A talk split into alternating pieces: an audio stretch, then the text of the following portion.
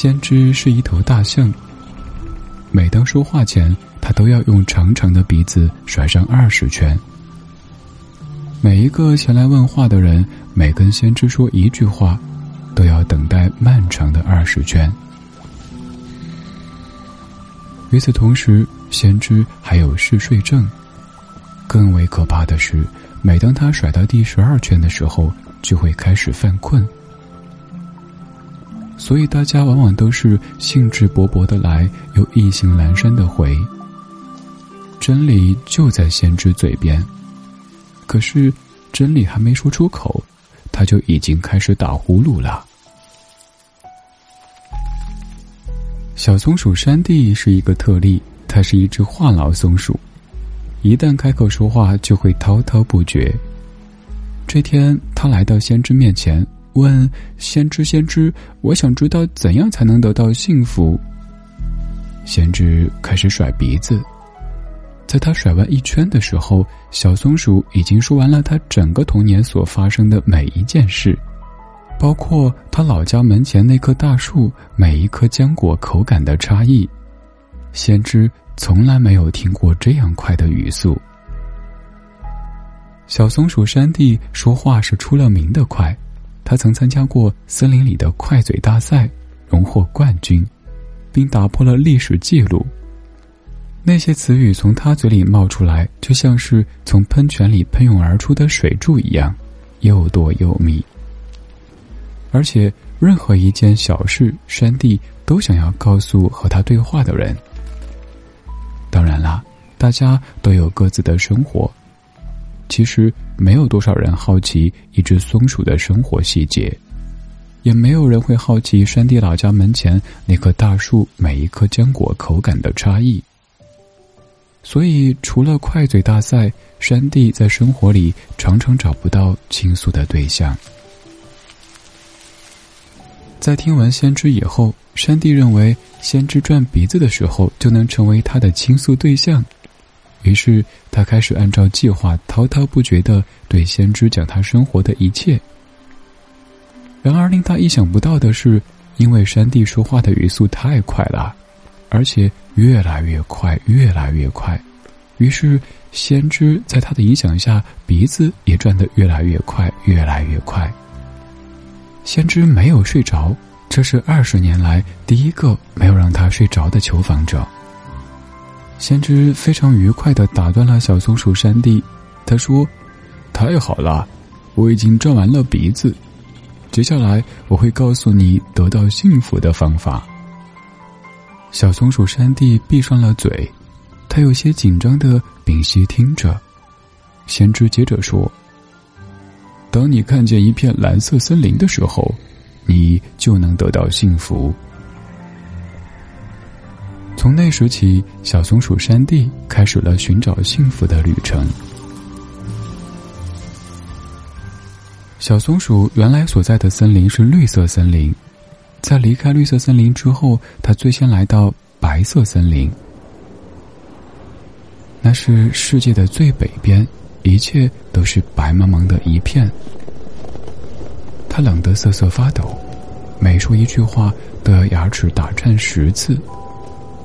可是他仍旧没有在找寻过程当中放弃说话。他问白色森林里遇见的每一只动物有没有见过蓝色森林，但是大家只是摇头，从来不说话，也懒得听别人说话。外面太冷了，他们只想回到自己家，舒服的靠在干燥的壁炉边打盹。可是白色森林里没有山地的家。山地觉得很孤单，于是他离开白色森林，来到黄色森林。黄色森林和白色森林截然相反，每一个人说话又多又快又密。去那边的第一天，黄色森林里恰好也在举行快嘴大赛，小松鼠山地准备在这里一展风采，于是报名了海选。有一个选手叫米奇，是一只树懒。在绿色森林里，山地见过的树懒都又慢又傻，只喜欢睡觉。可是这只树懒却令他大跌眼镜，山地每跟他讲一句话，他都能见缝插针的讲十句。山地只是问他一句：“赛场在什么地方？”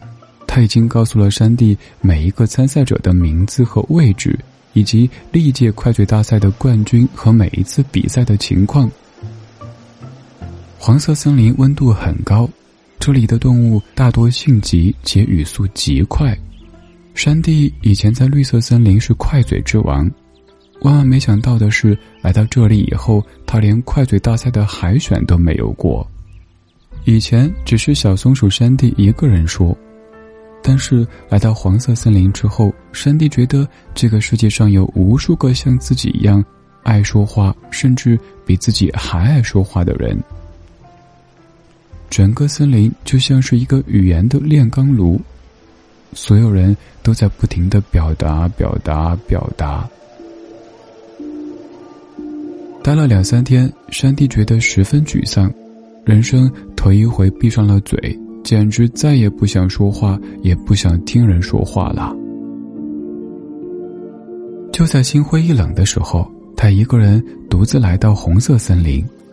红色森林温度适宜又十分静谧，只是动物很少，往往走上半天也碰不上一只动物。这天下午的时候，他碰到另外一只松鼠，名字叫做杰克。杰克正在一棵大树上采浆果，采摘的时候，一颗浆果不小心从树上掉落，砸在了山地的头上。山地痛得叫了一声，这个时候杰克才发现了山地。杰克连忙从树上跳下来，来到山地面前，说：“对不起，对不起，我刚才没看见你，你还好吗？”山地没说话，委屈一下子涌上心头。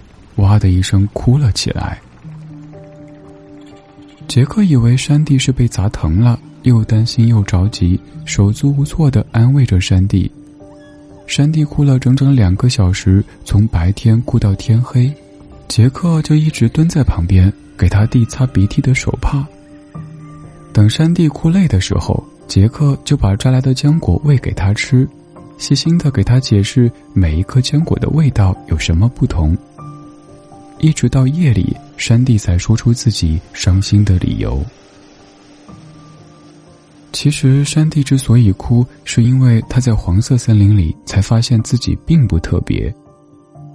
以前在绿色森林，虽然他是话痨，他也知道其实大家没有那么爱听他说话，但是他觉得自己是那么的与众不同。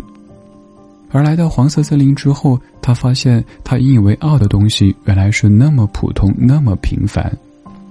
山地说：“我知道自己没有那么讨人喜欢，但是我想成为一只特别的松鼠。”杰克问山地：“你为什么想要自己特别呢？”山地认真的回答道：“因为，因为这个世界太大了，这个世界有这么多颜色的森林。”每个颜色的森林也有这么多不同的松鼠，只有自己变得特别，被上天派来爱我的人才能发现我，才能找到我。突然，杰克看着山地的眼睛，很认真的说：“你是特别的。”从来没有人对山地说过这句话，所以这一瞬间，山地觉得自己陷入了爱河。他愣愣的看着杰克，突然发现自己好像从来没有见过这么英俊的松鼠。杰克笑着说：“我从来没有见过任何一只松鼠被一颗浆果砸到以后要哭那么久。”就这样，山地在红色森林里待了一天又一天。他和杰克每天在一起采摘浆果、聊天、划船。日子就这样过去，山地决定为了杰克永远留在红色森林，即使付出可能找不到蓝色森林的代价。